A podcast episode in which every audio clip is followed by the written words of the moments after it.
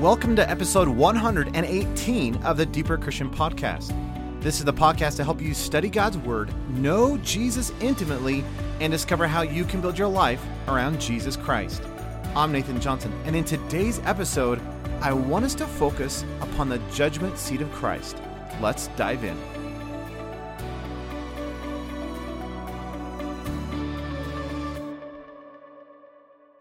This week, I have the exciting opportunity to be in Tennessee speaking at the Cross Style Training Camp. Well, I knew I wouldn't have a lot of time to be recording a podcast prior to getting ready to go, so I decided that it'd be fun to go back in some of the archives of the classic sermons of yesteryear. Now, if you've ever listened to Leonard Ravenhill, Ravenhill had just had an overwhelming passion for Jesus Christ, for prayer, and to see revival return to America and the world. Well, in perhaps one of his most famous messages, The Judgment Seat of Christ, Ravenhill talks about what does it look like to come before the Lord, to have an eternal perspective and have God's eternity stamped upon our eyeballs. Well, it is a great message, and I really think it'll encourage and edify you and press you ever more unto Jesus Christ. So, without further ado, this is Leonard Ravenhill's classic sermon, The Judgment Seat of Christ. And very often you notice preachers call this the book of the Revelation of St. John. That is not the title. It's the book of the Revelation of Jesus Christ. It's called uh, to the scholars the Apocalypse, or again, the Revelation means the unfolding, the taking away of the, of the veil, as it were. I find the book of the Revelation a book of mystery, a book of majesty, and a book of misery. Because it shows me the final stage of lost men that forever and ever they're going to be cut off from God. That if there are a million roads into hell, there's not one road out. That if they continually sing in heaven, worthy is the Lamb, in hell, the only thing they sing is the harvest is past, the summer is ended, and we're not saved. And I suggest to you in these awesome days of such universal chaos in morals, in politics, in economics, that maybe every day this coming week you, you should read the 17th and 18th and 19th chapters of the book of Revelation. You know, this book has an imprint on it that no other book has in the whole of the Word of God. Because in chapter 1, verse 3, it says, Blessed is he that readeth, and they that hear there's a lot of people that read, but they don't hear. Blessed is he that readeth and heareth the words of this prophecy and keep those things which are written therein, for the time is at hand. Let's go to the 20th chapter in this book, Revelation 20, and read from verse 11.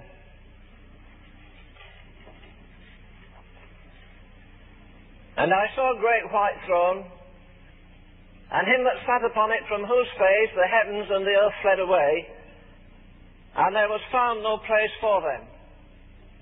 And I saw the dead, small and great, stand before God, and the books were opened.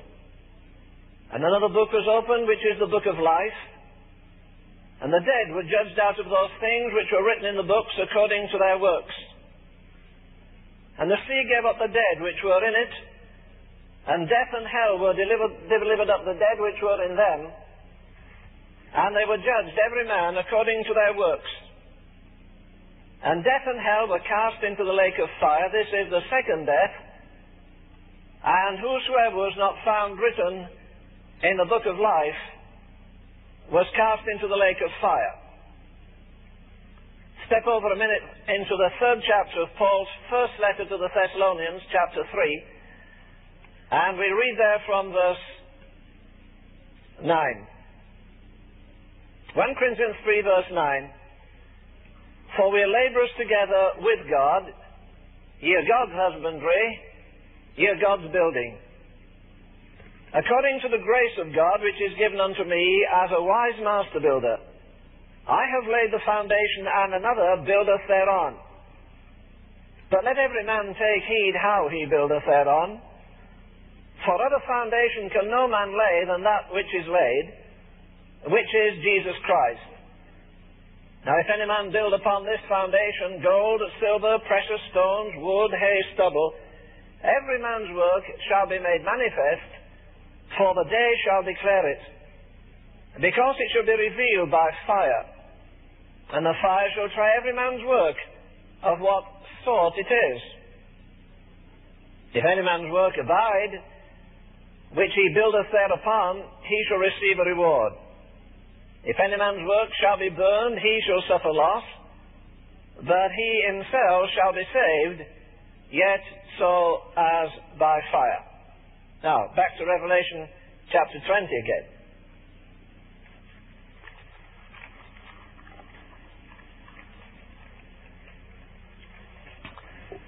The judgment of the sinners I saw a great white throne, typical obviously of purity, and him that sat upon it. Now, now we read these things and they kind of slide over our minds, but listen to the awesomeness of this. From whose face the heavens and the earth fled away, and there was found no place for them.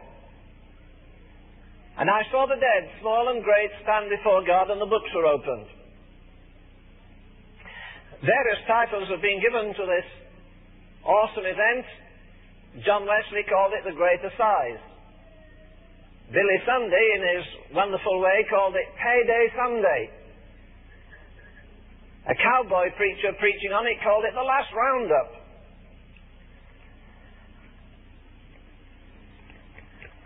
You could call it, if you like, a date with destiny. Or better still, or more awesome still, you could call it a day with destiny. Or if you like, you could call it your day in court.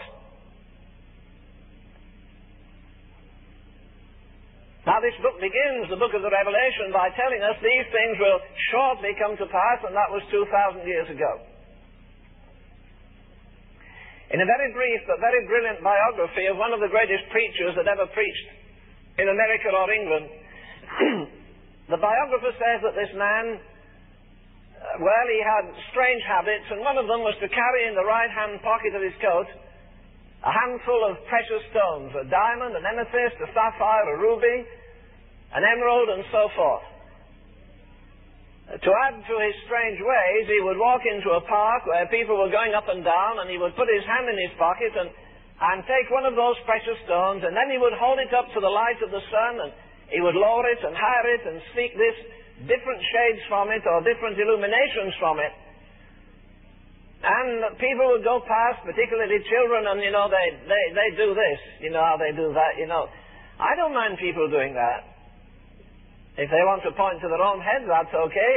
If they point to mine, it's something else. But uh, the, the, children were doing this, you know, there's something strange about that now. And, and there's an old saying that potter envies potter. Preachers don't usually criticize singers, they criticize preachers. Singers criticize singers. Potter envies potter. And these preachers were sitting round a table one day eating in England and they began to discuss this famous preacher. And one of them said, I heard him the other night. He was awesome. He lifted us into eternity. He has a vast vocabulary. I hardly knew whether I was in the body or out of the body. And then my little boy said he'd seen him in the park playing again like a child plays with marbles, playing with precious stones. A hymn writer wrote about the Bible and he called it a golden casket where gems of truth are stored. It is the heaven drawn picture of Christ, the living Word. There are roughly three quarters of a million words in the Bible. I suggest that, like that man selected his stone and lifted it up to the light of the sun, that we select one word out of this golden casket, and that word is judgment. And we hold it up to the light of eternity. And you can tell God you're not concerned about what this preacher says, but say, Lord, give me some new illumination on this awesome fact of judgment. I thought repeatedly this week of that awesome sermon, one of the greatest ever preached in America. Back in the 1700s, it was preached by Jonathan Edwards. We're told he brought his manuscript and he had a candle there. And he wasn't very good looking. And uh, he had a big nose. and, and he thumbed and he read with monotonous, uh, you know, routine. He, he, he read that sermon, Sinners in the Hands of an Angry God. And people fell off their seats and they clung to the pillars that were holding the gallery up. And he didn't say, oh friends, please excuse me, I never meant to embarrass you like that. There's some psychological phenomena going on here. That while they were laid out, he just lashed them with the word of God. And people cried out in their despair. There was a reason for it because before he had prayed over and over and over again, Oh God, stamp eternity on my eyeballs. I don't know anybody else that ever prayed it. Maybe we've said it. But you know, if God should stamp eternity or even judgment on our eyeballs, or if you like, on the fleshy table of our hearts, I'm quite convinced we'd be a very, very different tribe of people, God's people in the world today. We live too much in time. We're too earthbound. We see as other men see. We think as other men think. We invest our time as the world invests it. We invest our money. We're supposed to be a different breed of people. It must have been very awesome in the days of his flesh to get up one morning and say, Well, I'm not going to work. I, I, I don't know who this man is, but I'll tell you what. I, I'm so stale and dried up, and I've been to the synagogue and the temple, and those old boys mutter, and, and they quote about somebody coming, and they don't believe he's coming.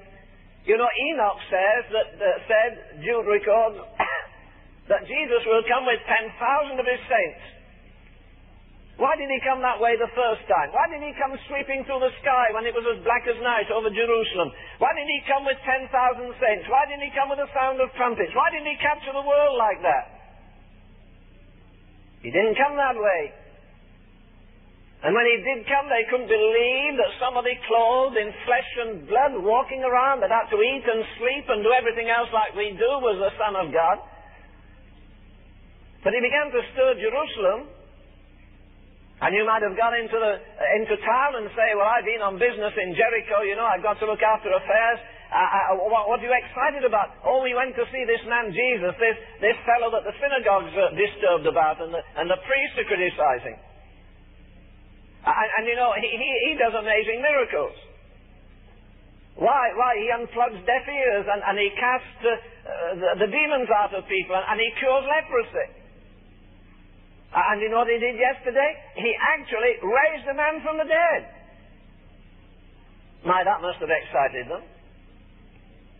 Jesus going to the tomb and saying, roll away the stone, he didn't roll it away. He gave wine at the feast, but he said, You fill the water pot. There's some labor we have to do. You put the water in the, in the water pot, I'll turn it into wine. You roll the stone away. And then he cried with a loud voice, Lazarus! Now, that would have excited me. I don't know about you. I'd have hit the ceiling, I think. He cried with a loud voice, Lazarus, as Campbell Morgan said. He said, Lazarus, come forth. If he'd just said, come forth, all the cemetery would have come, and it wasn't time for them to come yet. So he just said, Lazarus, come forth. And he came forth. He was alive, but boy, he was bound with, gagged with, and on his face, he had great clothes. He, he could only shuffle, his hands were tied. And that's true about 95% of believers today. They, they're alive, but they're gagged, they're bound. They've still got great clothes. And Jesus says, loose him and let him go. We're bound by superstition. We're bound by the theology of our grandfathers or something. But the church is gagged and bound. She needs release in this awful hour in which we're living. And the only one that can bring that release is Jesus Christ himself. Why, even the disciples, well, well, what do you think of our master now? He, he, he's even raising the dead. And Jesus says in, that, in John 5, 28, listen, don't marvel at this. Oh, if this stirs you away, I've got a word for you. He says, the day is coming in the which all who are in the grave shall hear the voice of the Son of God and they shall rise. Did you get that?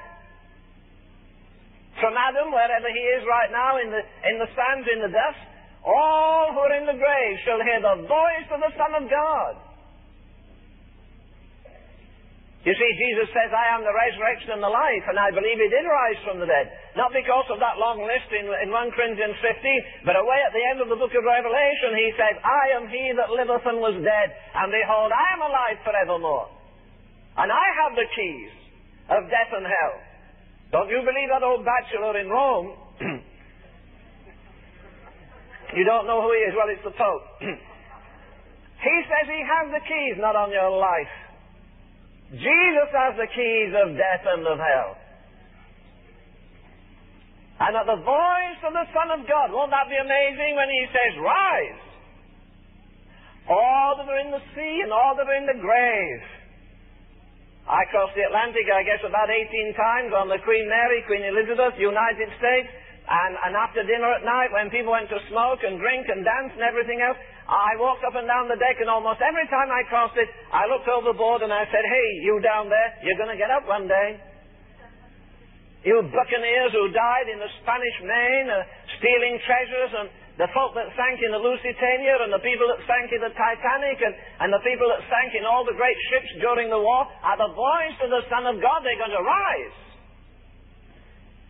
Millions of them, billions of them, trillions of them. And they're all going to stand at the judgment seat of Christ. That's going to be a spectacle. Where is it going to take place? I don't know. You see, this, this book of the Revelation is not only at the end of the Bible, but it deals with the end of time, and then it deals with things that happen at the end of the time. And it's the only book in the world which is authentic. And everyone that is dead is going to hear the voice of the Son of God. Look for a minute at that sixth chapter in the Revelation. Look at verse 12.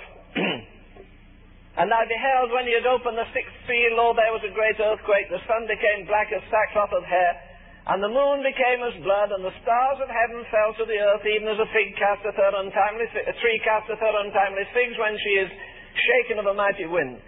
And the heaven departed, and a scroll, as a scroll when it is rolled together. And every mountain and island were moved out of their places.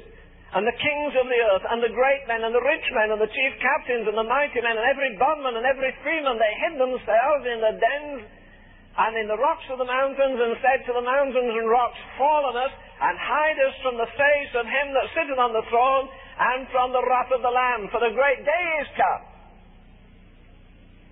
In the end of the book of the Revelation, it says of the redeemed, which is in the other judgment, that they're going to come and, and they long to see his face.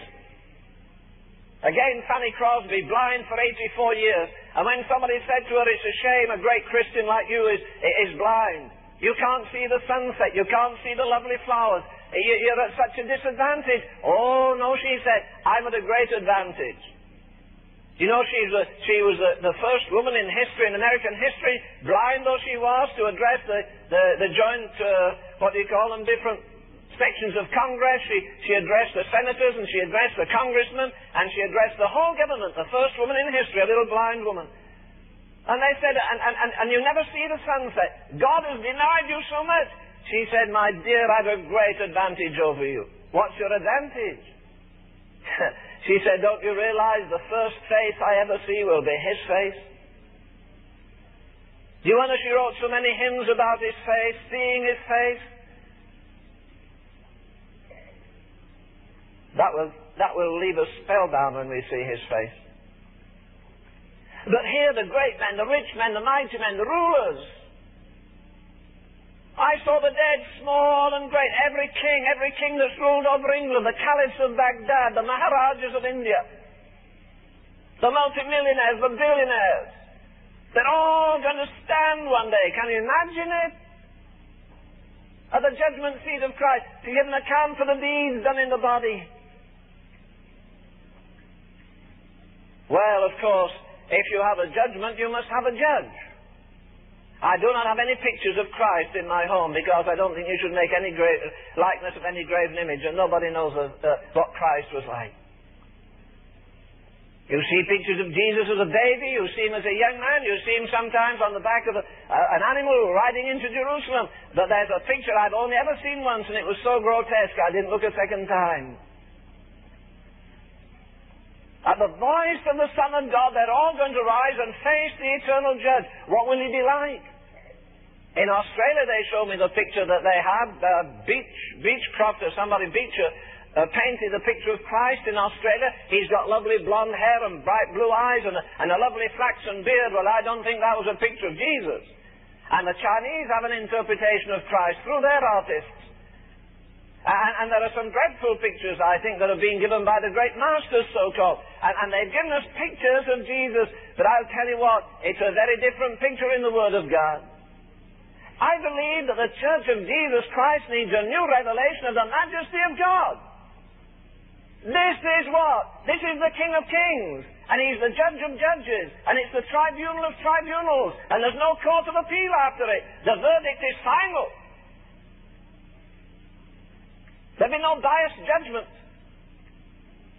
Two people at least have said to me this week, there is no justice in the earth today. Maybe there isn't. But I hang on to a word that says, shall not the judge of all the earth do right? The Apostle Paul got a picture of Jesus not with a lamb in his arms, not like the stained glass windows in our, in our so-called cathedrals, where Jesus looks pathetically feminine. He sees Jesus and he says, Here he is, he's the King immortal, invisible, the only wise God to whom be praise and glory forever. So we're going to see the King of Kings. He's the Judge of Judges in the court of, court of courts. In, in the final tribunal, there is no tribunal after this. This is finished. And when I hear people singing, you know, put your hand in the hand of him that walked on the water, forget it. Or the new song that's now, shake hands with Jesus. Listen, when you see Jesus, you're not going up and say, hey buddy, I'm glad you died for me. When you see Jesus, you'll be almost paralyzed with fear unless you had a glorified body and a glorified mind. Who is writing the book? This is a revelation to a man on an island, on a devil's island. The worst place, the gathering of the scum of the earth. And here he is. And if you'd gone to him that morning and seen him sitting on a rock contemplating, you might have said to him, Well, John, I didn't expect to find you in this hellhole with all these demon possessed men. And here you are in the Isle of Patmos. He said, No, I'm not. Where are you? He says, I'm in the Spirit. He was in the Spirit when this enormous revelation was given to him. The picture of Jesus here is not the picture of a pathetic individual pushed around by anybody who wants to push him around. I think sometimes we think we're going to march up and say, well, you know, Jesus, you know how many years I served you and how many souls I won for you and how many sermons I preached for you? Oh, no, no, no, no, no. Well, what will he be like in heaven? Well, I'll tell you what the book says he'll be like. It says his hair is as white as snow. His feet are like burnished brass. His face is like the sun in its strength. His eyes are living coals of fire. His tongue is a sharp two-edged sword. And here is John, who used to lean his head on the bosom of Jesus and hear that divine heartbeat. The man that I believe knew more about Jesus than anyone else. And when he saw Jesus there on his throne in his majesty, with his face brighter than the sun, with his feet like burnished brass, with his eyes like flames of fire, with his tongue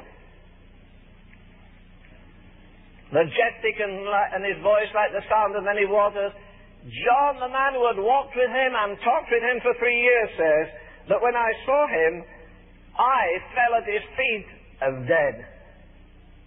What do you think you and I are going to do?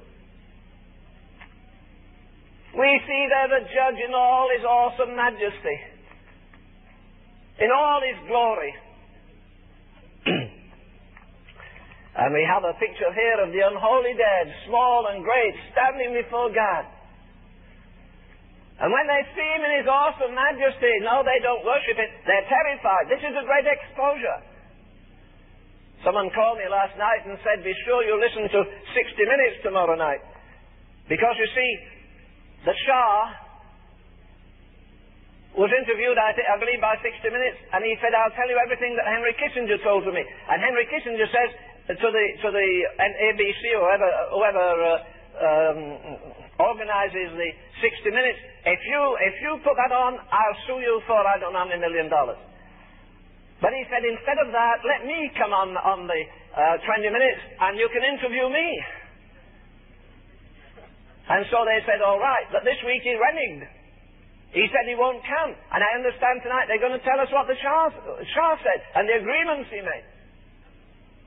Oh, yes, Mr. Kennedy got away with it, whatever happened at Chappaquiddick. The little girl that was drowned, or was she murdered, or was she pregnant and, and snuffed away? But Mr. Kennedy forgot one thing, it's going to be exposed at the judgment seat of Christ. They couldn't find the 18 minutes on the tapes of Mr. Nixon. Well, I'll tell you who's got a perfect record of them. and they're going to be read out one day before millions. You say, Mr. That I couldn't stand up there or anywhere else. I'm so nervous. If a few people look at me, I want to tell you something. There'll be a thousand million or trillion people when you stand there at the judgment seat without your wife to lean on, or your husband, or your preacher, or a friend. And it's, it, uh, Paul is writing in the 14th chapter of Romans, and he says, We, so he writes home, even to believers at the judgment seat. We must all, there's no exception. We must stand at the judgment seat of Christ. You can't send your lawyer, you can't send a representative. You can't send a, uh, send a preacher who says, well, I understand this, uh, this person who's always falling up and down and in and out and he didn't know where they were. I, I, I'll explain it to you. And the Lord says you won't do anything of the kind. Can you see those millions of unholy dead?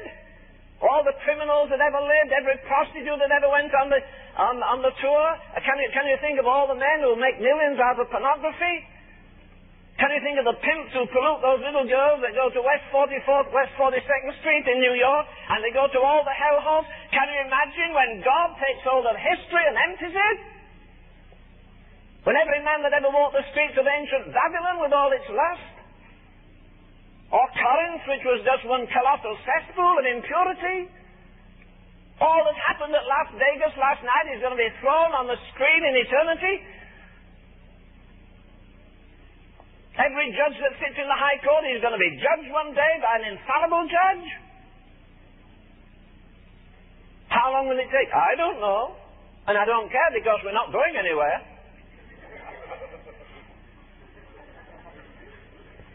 I think one of the joys of eternity will be that the redeemed will, will see all the unholy dead judged, but the, the, the unholy won't see the, the holy people judged. They won't be there.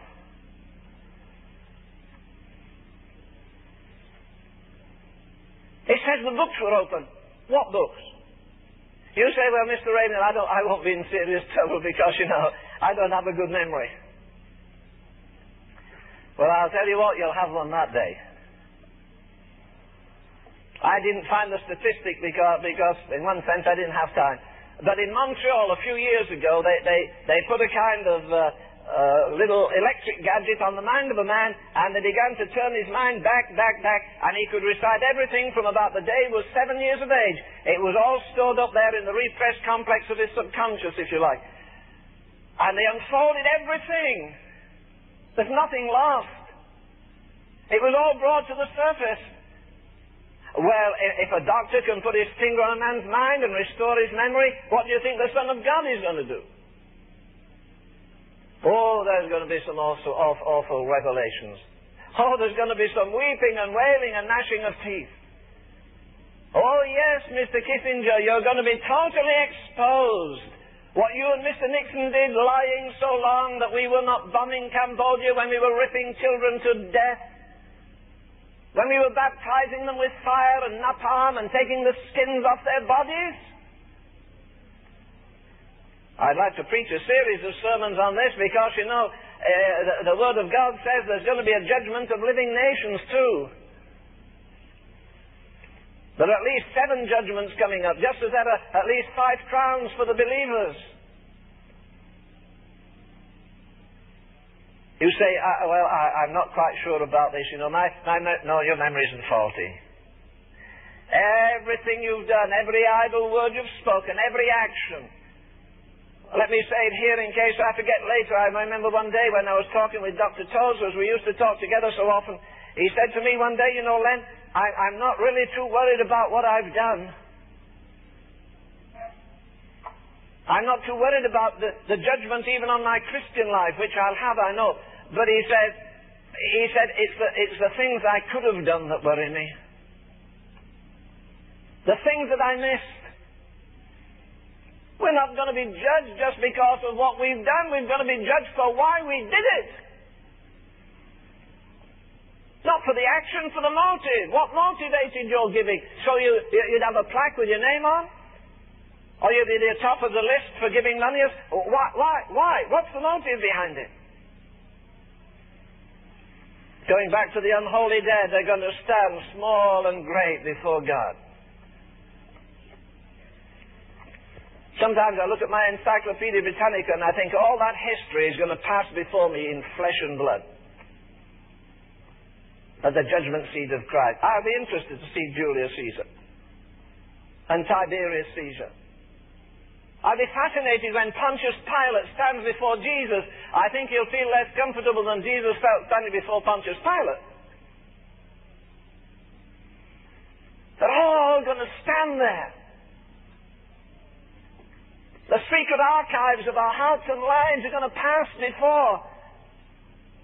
Well, you say again, I, uh, I still hang on to the fact my memory isn't good. You know, it says the books are open. I don't know what the books are. I think the books of the Ten Commandments for one thing. I think the book of memory for another thing. You, you, you see, this memory is an, an amazing thing. But you know, memory will last into eternity. Oh, I don't think the redeemed will remember their sorrows and heartaches, but I'll tell you what, the unholy dead will remember every time somebody put a tract in their hand. They'll feel it through eternity and wish that God it was there. They remember that they heard their mother's prayers. They remember every sermon. They're going to remember everything because one day a man in hell prayed. It was the wrong place to pray. He prayed to the wrong person. He prayed to Abraham. He got the wrong answer. Some remember in their lifetime that you had good things. But I don't want my brothers to come here. But Jesus says, remember. Memory is eternal. It will never die. If you're an unsaved man a thousand million years, you say, well, I came this morning, my wife wanted me to come, but I don't think I'll come again. I don't like this kind of stuff. Well, friend, let me tell you lovingly, go to hell and live with all the scum of the earth. You like to drink, go with the drinkers. You like to lust, go with the prostitutes.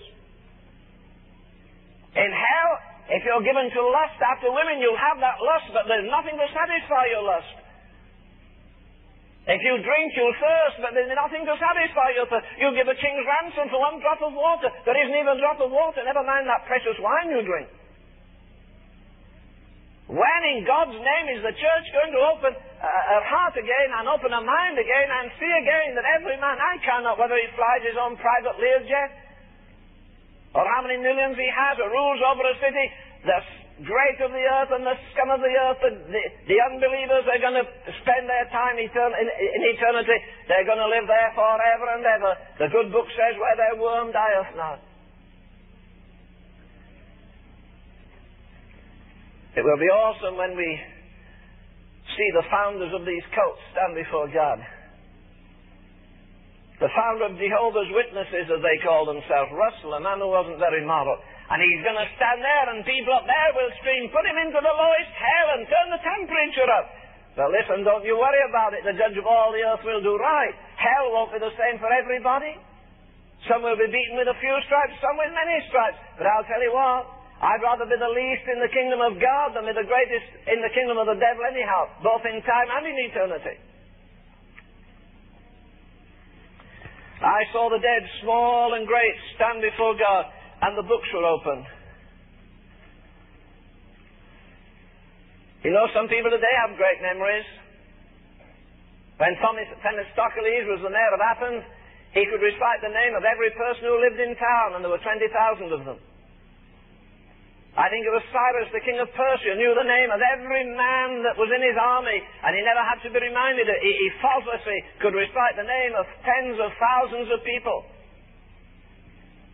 The famous Sir Walter Scott, the great writer, the night before he was five years of age, so obviously he was just in four, and the night before he was saying prayers at his grandma's knee. And his granny said to him, now, now Walter, you, you tonight, do, do something else for me. Instead of just praying your prayer, recite a psalm. And he wasn't five years of age. Maybe Granny wished she hadn't asked him. He recited the 119th Psalm. That's one way of keeping from going to bed early.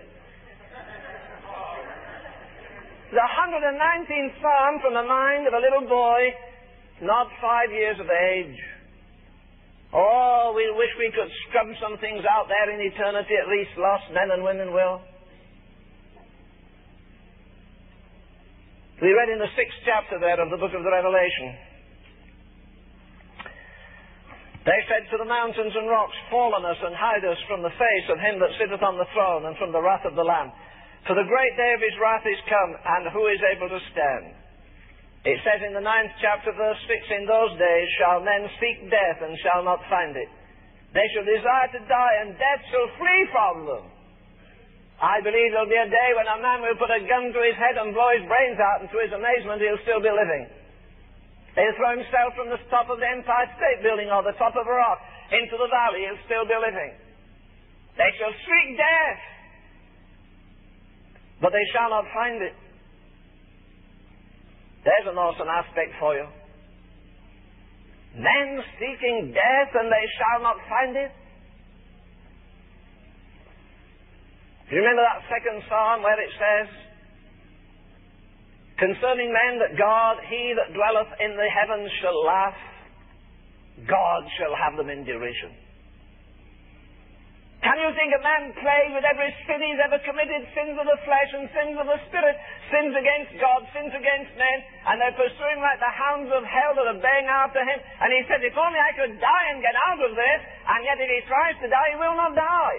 And the scripture says, He that dwelleth, the holy God, now he ceased to be a God of mercy.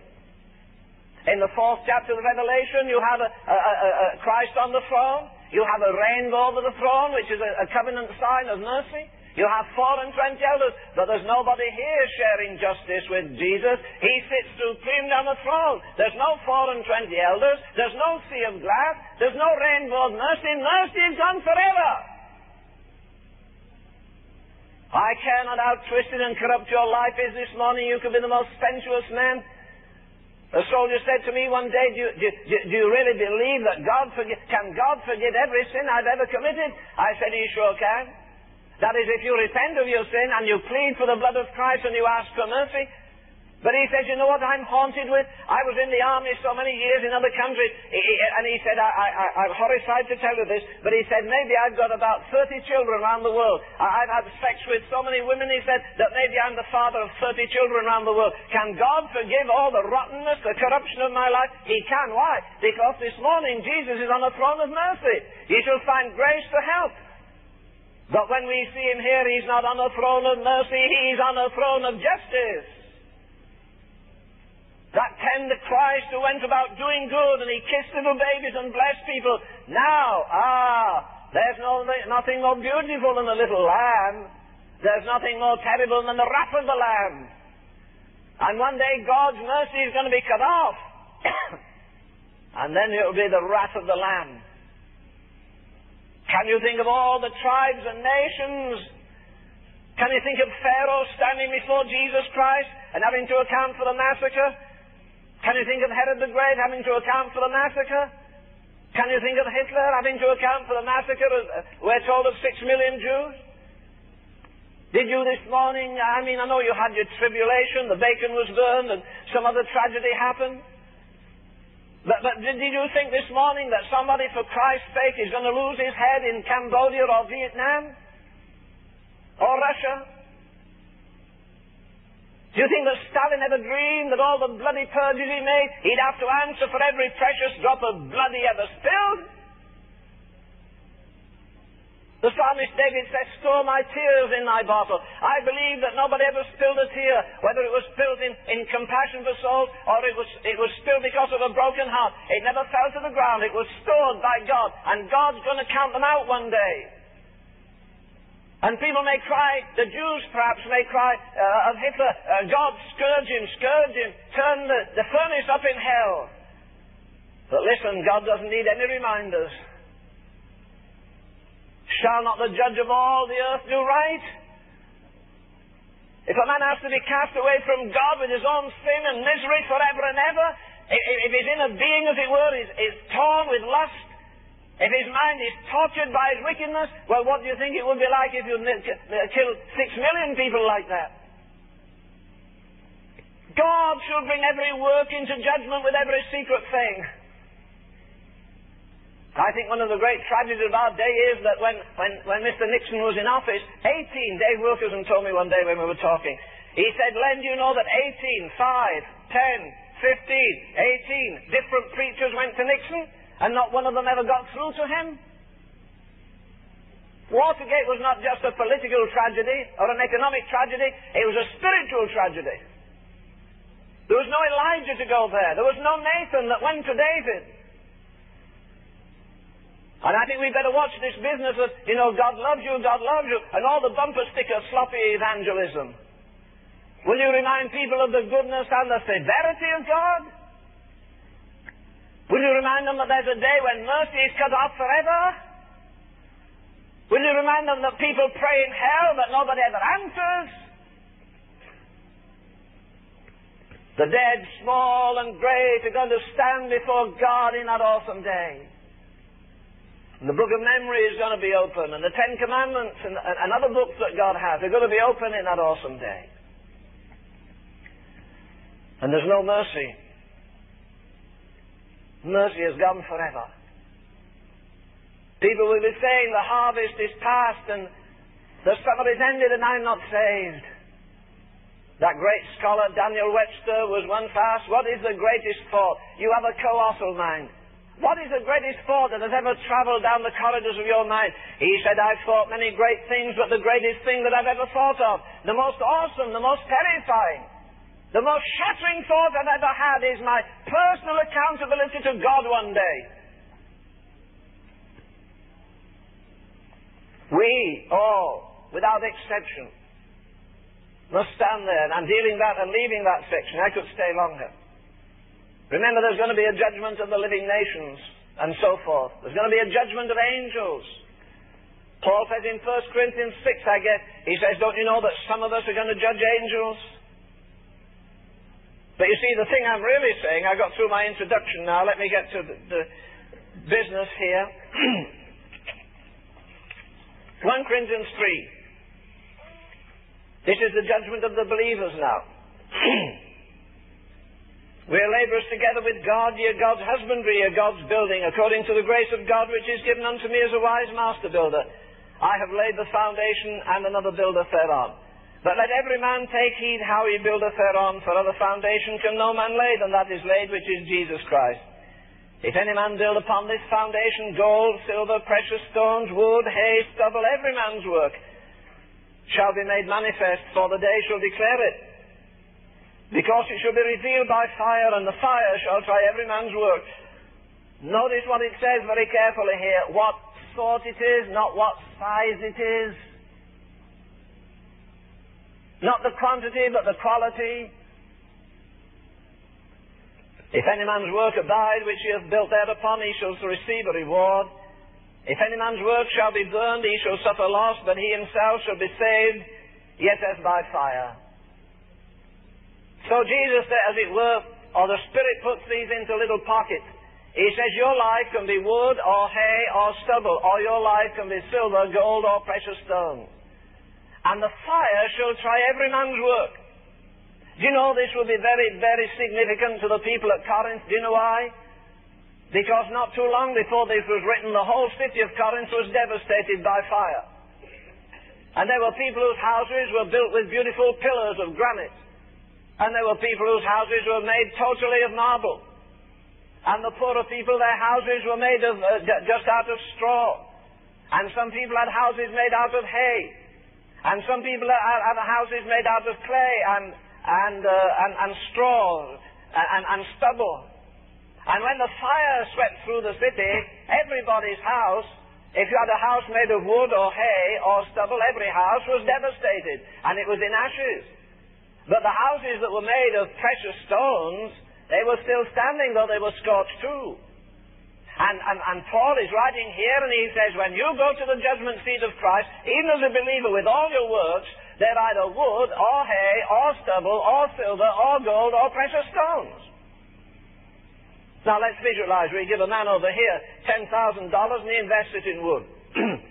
the next man is given 10000 he invests it in hay. The next man has 10000 it's in stubble. The man over here has 10000 he invests it in gold. Wouldn't get much at $500 an ounce, would he? And the next man at silver, he wouldn't get too much at $12 an ounce. And the other man in precious stones. now, this is your life's work. Your life's work is wood, hay, stubble, and the fire. Remember, our God is a consuming fire. Sure, God is love. But God also is a consuming fire.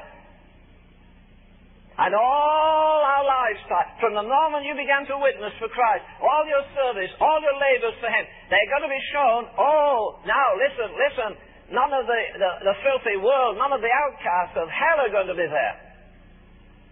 Won't it be wonderful that you, you, you get there, or will it? When you see all the redeemed of all the ages, when you look there and say, you know, there's Abraham. I didn't think he looked quite like that, but he's going to be there all right. And all the saints of all the ages are going to be there.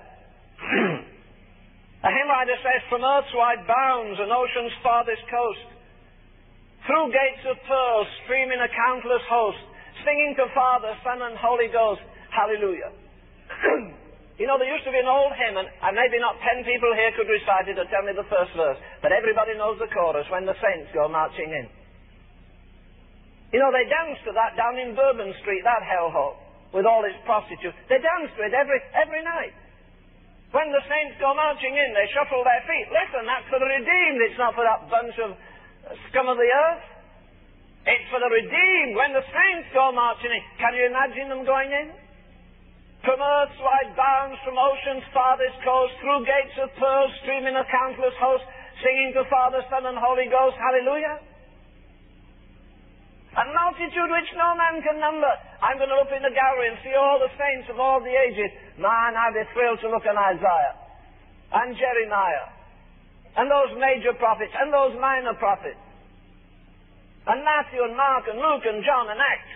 Well, everybody in Acts anyhow and the Apostle Paul and Tychicus and all those strange characters. Won't it be wonderful and say, see, those are the men who walk with Jesus. See, there's Paul. He gave his colossal intellect to God. He wrote about 14 epistles. He went over Asia Minor. He didn't sit in a jet and say, you know, how good the Lord is to me. And I, no, sirree. He was lashed to the post 195 times. He was in weariness and fastings and painfulness and tribulation and distress and famine and peril and nakedness and sword. In tribulation amongst false brethren. In perils of the deep. Do you think that man's going to get two ounces of reward for a life like that?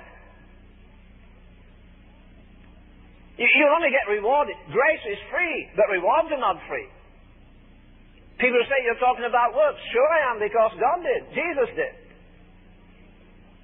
You know that some saints again are going to judge the earth? Won't that be an awesome task? I, I, I won't want to be one. Maybe I never will. Maybe I will. Maybe, maybe God will ordain I should do it. Can you see the holy dead all lined up there? All the saints in the Old Testament, all the saints in the New Testament. I, I hope the Lord, I can't give him any advice. I, I think I try to impress sometimes, but I can't give God any advice. I, would like to see a pocket full of those gorgeous people who prayed. Oh my, won't that be wonderful? You know, when you see a political convention, they have a sign up from Cincinnati or somewhere. Maybe there'll be signs in heaven. These, are the prayer warriors. These are the great sufferers. These are the travailers. These are the missionaries. These are the failures. Well, anyhow, there's, there's going to be all kinds of people listed in that great day. It's going to be an awesome thing. And here is a man, he, his life is just made of wood. Very beautiful. $10,000 wouldn't do much from a, uh, a stack of mahogany these days, would it? But when the fire goes through it, what do you have? All you have is that wood going down until you've got ashes, maybe up to your ankles, and that's all there is left. I heard a woman say not long ago, Well, praise the Lord. I, I'm glad I don't have to account for anything when I go to heaven. There is no condemnation for those who are in Christ Jesus. Wait a minute. You can never isolate the scripture by itself. There's no condemnation for past sins. Aren't you mighty glad this morning? I think sometimes, I, I don't wonder that God keep, had to keep saying to Israel, Remember thou wast a bondsman in Egypt. Remember your sin. Remember your iniquity. Did you get up this morning and thank God you were pure?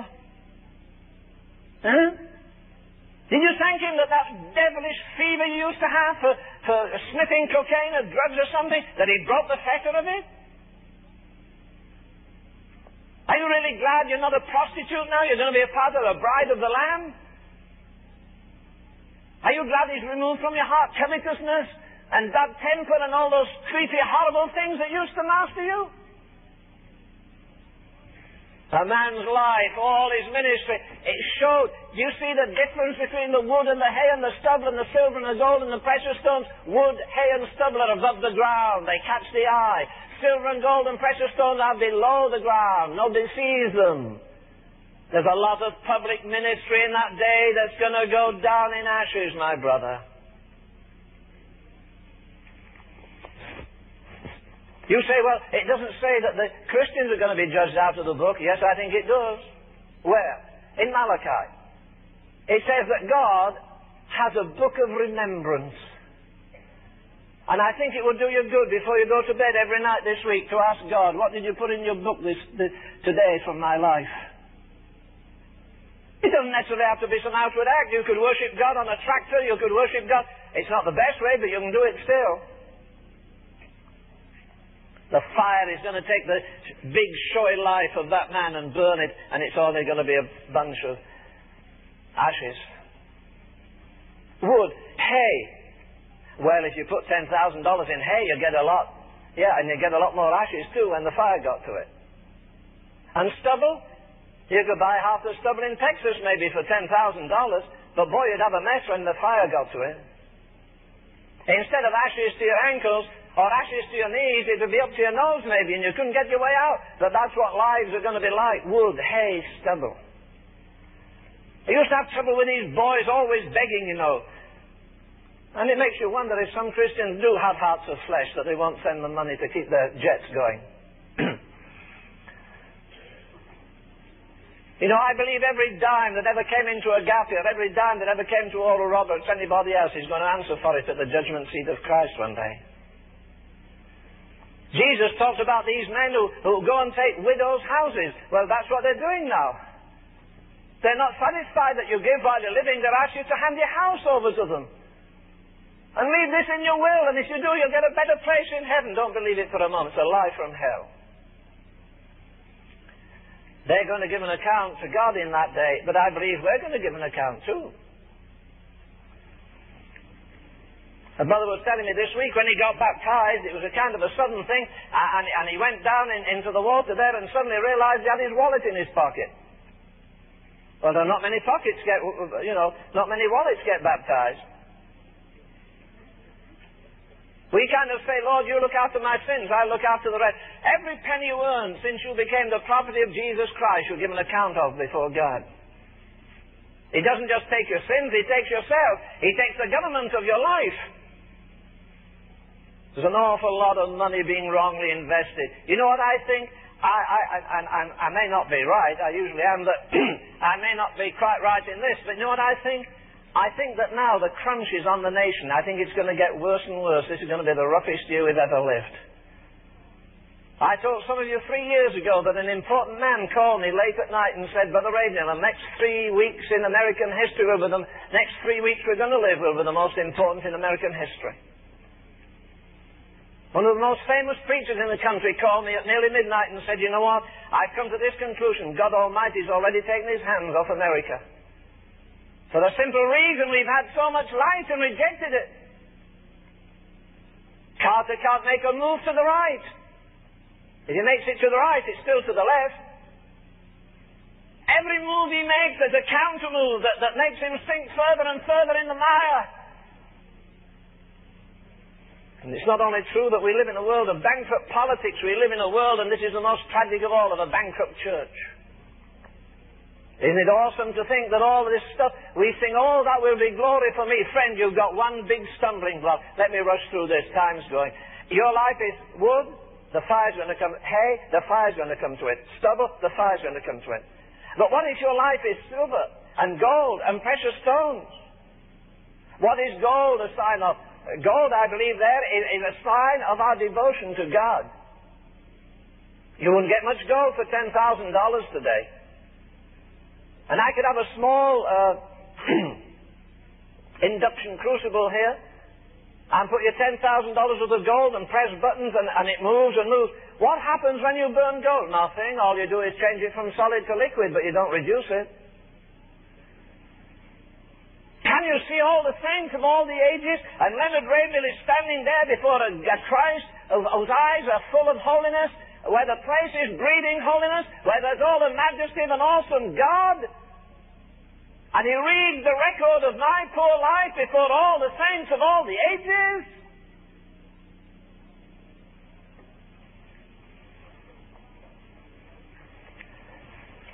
When he puts the fire to my devotional life, am I just a good showman? I sure like to preach because God told me to preach. And I don't care how I preach. I don't care whether you believe me either. I'm not responsible for that. I preach out of my heart all I believe and I die for it. But say, am I just a showman? what's, my, what's my secret life like? We were talking just earlier yesterday, I guess, about the woman that came with an alabaster box of ointment. You know, I read that story for years and heard it preached on before ever I realized she came for one reason only. She came to worship Jesus. How do you know? Because she brought the most sacrificial gift that she had. How do you know? Because she never said a word while she was there. How do you know? Because he said, I won't wash his feet with water, I wash them with tears. I won't dry his head, uh, his feet with, with a gorgeous towel, I'll wipe his feet with the hair of my head.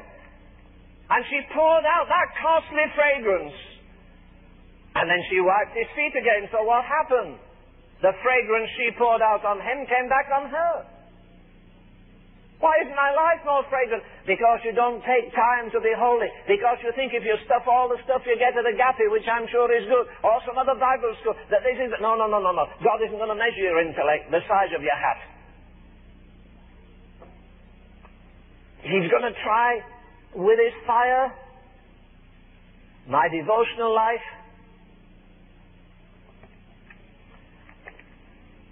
I think again of a statement Dr. Tozer made to me once. He said, Len, you know what? He said, we'll hardly get our feet out of time into eternity and gaze on eternity what we bow our heads in shame and humiliation and say, my God, look at all the riches there were in Jesus Christ and I've come to the judgment seat almost a pauper. For God has not merely given us Jesus Christ, He's given us all things. And because there isn't enough joy in the house of God, we need entertainment. Because entertainment is the devil's substitute for joy. Because there isn't enough power in the house of God, people are always looking for the last scientific development, and their hair stands up when they see some fancy show on TV. I think before we point the finger at the world, we better turn to the church and say, look, we better all get sackcloth and ashes and humble ourselves and say, Almighty God. When I see the church in the New Testament, they didn't have stately buildings. They didn't have paid evangelists. They didn't have a lot of money. They didn't have organization. They did, couldn't get on TV and beg. But I'll tell you what they did. They turned the world upside down. And I'm embarrassed to be part of the church of Jesus today because I believe it's an embarrassment to a holy God. Most of our joy is clapping our hands and having a good time, and then afterwards we're talking all the drivel of the world. Oh, to be lost in Him, to be consumed in Him. We mentioned this week a little frail woman, my dear boy that's in South America. Many of you heard him preach Paul. I think he has every book that Amy Wilson Carmichael wrote, about 30 of them. He's drenched himself in, in her teaching. She was a, a fine little Irish woman. She had a curvature of the spine. The last three years of her life, they had to lift her in and out of bed, change her diapers. She was helpless, but she, she loved 350 little children. She wrote this From subtle love of softening things, from easy choices and weakenings, not thus a spirit's glory, uh, not, not, not thus a spirit glorified, not this way went the crucified. From all that dims thy Calvary, O Lamb of God, deliver me. You know, we're overboard on laughter and happiness. An old saying in the world, laugh and the world laughs with you. I change it. I say, laugh and the church laughs with you. But weep and you weep alone.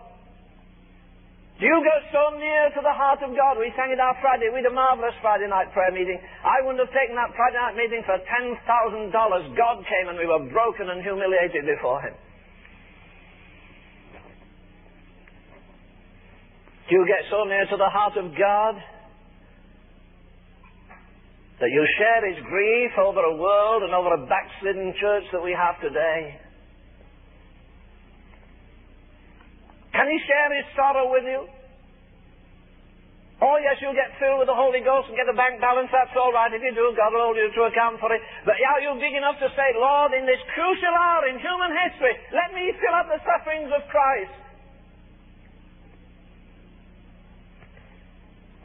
Are you prepared to tra- challenge demon power and say, listen, I've moved into the place where the Apostle Paul was when he said, I glory in tribulation, in necessities, in reproaches. Because if you're going to get mature in God, all the dwarfs around you will criticize and sneer at you and say you're trying to be holier than the rest of us, huh? You say you don't have time for basketball or going to see a baseball game. No, maybe you don't. That's, that's nobody's business but yours and God. You'll discover this, the men who have been most heroic for God have been the men with the greatest devotional life. I remind you again that one day I was in the Bible School of Wales and dear Mrs. Rees Howells, her husband was dead now, we stood on the terrace there and she turned back. She said, You see the room there? I said, Yes, I see that room. That door, yes. Uh, Daddy, meaning her husband, went through that door at six o'clock in the morning and he stayed there till six o'clock at night. Every day for 11 months except the one day that his mother died. We've mutilated all the hymns. Most of Charles Wesley's hymns have 30 stanzas. Now they've about six. We've done that with other things. You'll see a little board up in homes, in offices sometimes. Only one life, twill soon be past. Only what's done for God will last. That's not what the poet wrote. The poet wrote this, only one life, twill soon be past. Only what's done for God will last. And when I am dying, how glad I shall be if the lamp of my life has been burned out for thee. You think all Christians die happy? Not on your life. They die as miserable as sinners, some of them. Why? Uh, because I've misused my time and I've misused... Lord, if you only spare me to do this. Some of you prayed that on a hospital bed. Some of you women, when you thought you were dying giving birth to a child, said, Lord, if you spare my life, I'll do this, that, and that. Have you done it? The only thing that will tie me in victory continually through the blood of Christ is my personal devotion to Him, the Son of God. My adoration that I give Him my tribute every day. It's more than my service. It's more than giving my money. That I love Him and I adore Him and I magnify Him. I, I take Him, as it were, by the feet. For all the people who worship Jesus, the woman came and brought an alabaster box of ointment and she was at his feet. She was at his feet on every occasion, that woman, if you follow the story through. When he appeared in the upper room, they seized him by the feet. You get a little bit further in the book of the Revelation, or if you go to the sixth chapter again, you find there it says at the end that the four and twenty elders now, they fell down at his feet you wonder Matthew Bridges wrote that lovely hymn, Crown him with many crowns, the Lamb upon his throne, crown him the Lord of spheres, the potentate of time, crown him the Lord of love. Crown him the Lord of spheres, whose power a scepter sways from pole to pole, that war may cease and all be prayer and praise. The one thing that's wrong with that world outside is it thinks it's done with Jesus Christ. It hasn't even started with him yet. For he stands at the end of the trail for every man, rich or poor, bondman or free, black or white, intellectual or ignoramus. What's your devotional life this morning? Would, you, would you like Gabriel to hand me the book of your devotional life for the last month and read it to this fine audience? The gold is going to be tried to our devotional life. the silver, what is the silver? I guess you can interpret it different ways. I like to interpret it this way. The book of Proverbs says the tongue of the just is as choice silver. Yeah, every idle word you've spoken, even since you were saved, God has a kind of, you know, He doesn't need a tape recorder, but He has an eternal record of it. You know, the gossip, the slander, the criticism, the prejudice. You know, when somebody upset you and, and, and instead of being quiet, you, you, you spilled out just what was on your heart at that moment. Can you think of all those awesome words? Can you think of all the words we've preached? to thousands of people over the years, and we're going to answer, the, and the fire is going to be put to them? Well, will they be hay and stubble, or, or will they abide the fire? The fire shall try every believer's work. Silver, gold, precious stones. What, what, what are the precious stones? Well, when I read that, I think of the, I, I think of the breastplate that was on the priests, the priest in the Old Testament. It was divided into twelve. Each stone was a different stone. Each stone had the name of the tribe on it. And he went into the holy place to pray with a breastplate on him. Oh, well, how do you handle this? How do you handle this? Do you know why the world is poor and sick outside? Because we really don't know how to pray, that's why. Because we're satisfied we've left our lousy living and we don't drink and lust and damn ourselves every day. And, and now we're Christians and we're so content and so happy and so satisfied.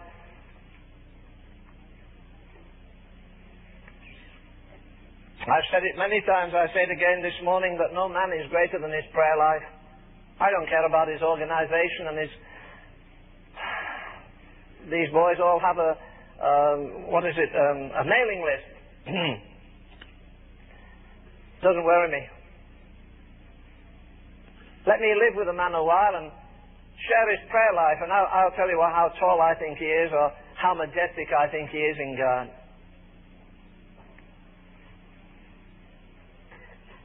Supposing I could say to Gabriel this morning, Gabriel, uh, hand this book down. Well, let's, pre- let's preview eternity. Here we are, millions of people, all the prayer warriors. America has produced some of the greatest. Praying Payson of Portland had a, had a floor harder than that. And at the side of his bed, when he, he knelt, he used to pray and pray and pray. And when they washed his body for burial, he had great big hoofs on his knees like camels, like history says that James in the Bible had camel's knees. At least tradition says that. Well, it's a living fact that Payson had them. And when they were washing him, somebody said, well, what, what abnormal knees? They're calloused. They're heavy with calluses. Yeah, because he used to pray at the side of his bed with energy. And in that hard floor, he wore two grooves like that, about six or seven inches long, where he used to pray and make intercession. Praying Payson of Portland. Many of you can buy the book if you haven't read it. I think it's in the bookstore there, Praying Hyde. John Hyde. I met somebody who used to hear him pray and told me what an amazing thing it was to hear him pray in India. You know, we think we've got a message, you've got to drop it here and run there and catch a plane here and go there and say, no, no, that's not the greatest ministry. It's good, God has ordained it. But the greatest ministry, I'm sure, is the ministry of intercession. Let's ask Gabriel to hand the book down. Let's look at all the apostles and all the saints of all the ages. There's Finney, look, there's Finney the, uh, with his amazing revival. There's William Booth, the founder of the Salvation Army. Uh, there's John Wesley. Here are all the great heroic figures, we've all read about them, and here they are all watching while, while the book is handed down, and, and somebody's going to read the record. Would you, would you volunteer and say, well, uh, I'll be happy if you read my record to this multitude? Supposing I say uh, Gabriel me the record for uh, 1724. And I, I open the book there, I read 1724, I go down the B's, David Brainerd, uh, uh, just a young American, died at the age of 28. All he possessed was a cowhide that he had tanned and he wrapped himself in it and put a rope round him and he, he rode over the Susquehanna River there and, and he followed the Indians. And he had tuberculosis. And he says, I got up this morning and the Indians were still committing adultery there, and still drinking there, and still beating their tom-toms, and still shouting like hell itself. He came out of the teepee he was sharing and he said there was nowhere to pray. So I went out in the forest. And he said, I knelt and the snow was up to my chin. And it was a half hour after sunrise. He weighed about 95 pounds. No, he didn't have a heater with him or anything else. He, he was just there in the frigid snow. Half an hour after sunrise, and he said, I did so wrestle in prayer, he says in his uh, archaic English. I wrestled in prayer for, for about 12 hours. The sun was setting, and, and, then I could only touch the snow with the tips of my fingers. He, he, the snow was up to his chin when he started praying. And he, and he makes intercession of little body that weighed 90 pounds until the sweat of his body melted the snow. Well, God pity us, we can't get folk to our churches, and, and we've got uh, velvet cushions on the seats, and we've got nice uh, stuff on the floor so our darling little knees won't get hurt. And boy, we can't get, we can't muster a corporal's guard to pray in the average church. Praying Payson of Portland, John Hyde, the great intercessor, David Brainerd. When God opens that book of intercession, when He puts the fire to their prayer life, their devotional life, I'll tell you what, there'll be nothing lost. It won't be wood, it won't be hay, it won't be stubble. I discovered this poem just yesterday. It's called His Plan for Me. I didn't have time to memorize it. When I stand at the judgment seat of Christ and He shows His plan for me, the plan of my life as it might have been had He had His way, and I see how I blocked him here and I checked him there and I would not yield my will? Will there be grief in my Saviour's eyes? Grief, though he loves me still? Would he have me rich and I stand there poor, stripped of all but his grace, while memory runs like a hunted thing down the paths I cannot retrace? Lord of the years that are left to me, I give them to thy hand. Take me and break me and mold me to the pattern that thou hast planned. It's going to be an awesome day. When I was at school, I sat about two thirds back. There, there was a kind of a level here, then there were some seats up here, and I sat in the first little gallery, as it were. And you know, I, I didn't mind school too much, but I was very envious in those days of the school captain. He lived, he, he, he worked just across the aisle from me. He was the best soccer player, and I wanted to be that. He was the best at cricket, and I liked cricket. He was the best runner we had, and I liked running. And he was a very good artist. But he was quite a brain. And you know, if I could ever save up my stomach aches, I saved them till the day before the final examination. But my mother was smart. She knew I was saving them up. I don't know how. And I get up that morning and say, Mother, oh, I, Oh, I don't feel good at all. I, I, I think I should stay at home. She said, okay, you can stay at home tomorrow, but not today. But today was the day of judgment. And you know, the, the, the things would be put down on the board there, and, and as soon as they were down, Renton would get his, his name was Renton, and he'd get his pen, and he'd dash through it. Man, he was through the first two or three subjects before I'd even got, got the things read. Oh, he and another guy that were there, they used to say, boy, it's exams. And they knew they'd be number one and number two. And every year I was at school, they were number one and number two on the chart when it came out. These boys were always at the top. They had no fear of the judgment. They were prepared for it. I still believe in the majesty of that eternal court with the King of Kings and the Lord of Lords and the Judge of Judges. I still think there'll be an awesomeness about it, so majestic. You see, there's no possible, there's no possibility of any rehearsal. And what? There's no possibility of any repetition. Because again, this is the final judgment. And to some, God will say, Come ye blessed, and others he'll have said, Depart from me. I don't believe there'll be any envy. I won't do it, but I could, I could remind you that there are at least five, five crowns to be given in reward. Paul says that, that the Lord will give him a crown of, of righteousness, which he says the Lord will not only give to me, but all them that love his appearing. There's a crown for the martyrs, those who will die today and have died other days. There's a crown to be given to them. Crowns, crowns, crowns. We won't all be the same in heaven. There'll be great distinctions in heaven.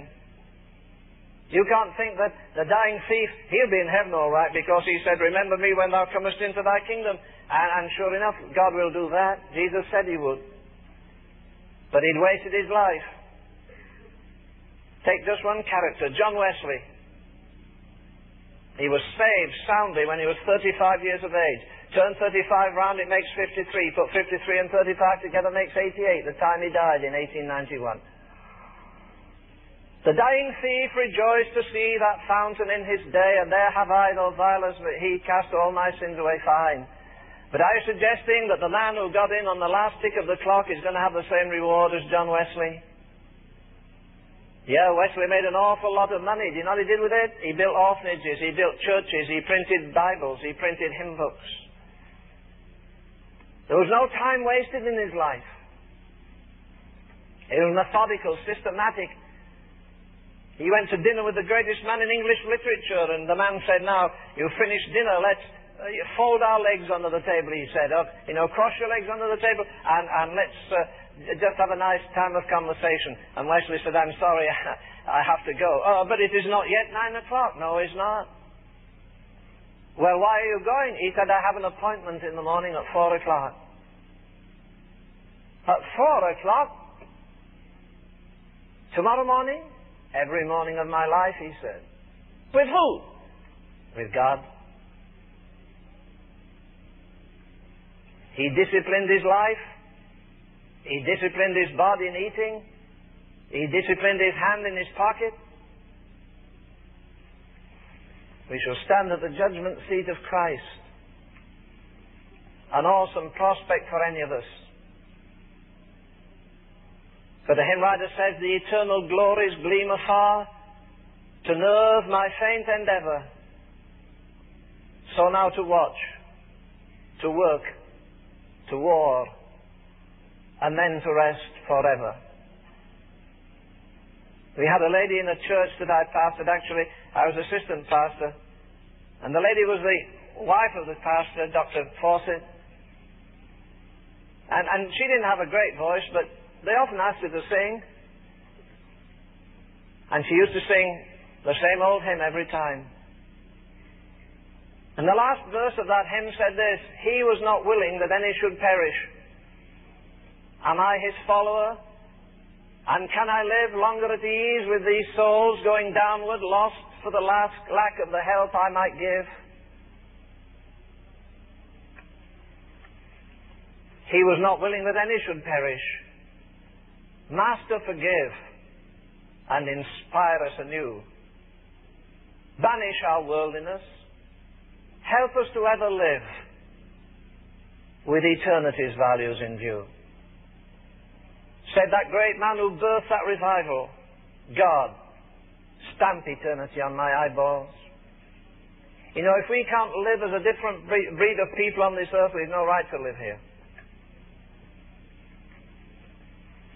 We shouldn't be affected by changing customs or changing styles or changing opinions or whether the stock market goes up or down or whether the clouds are gathering for that, that doesn't make any odds. We ought to live every day as though we come out of another world into this world with the power of that world upon us.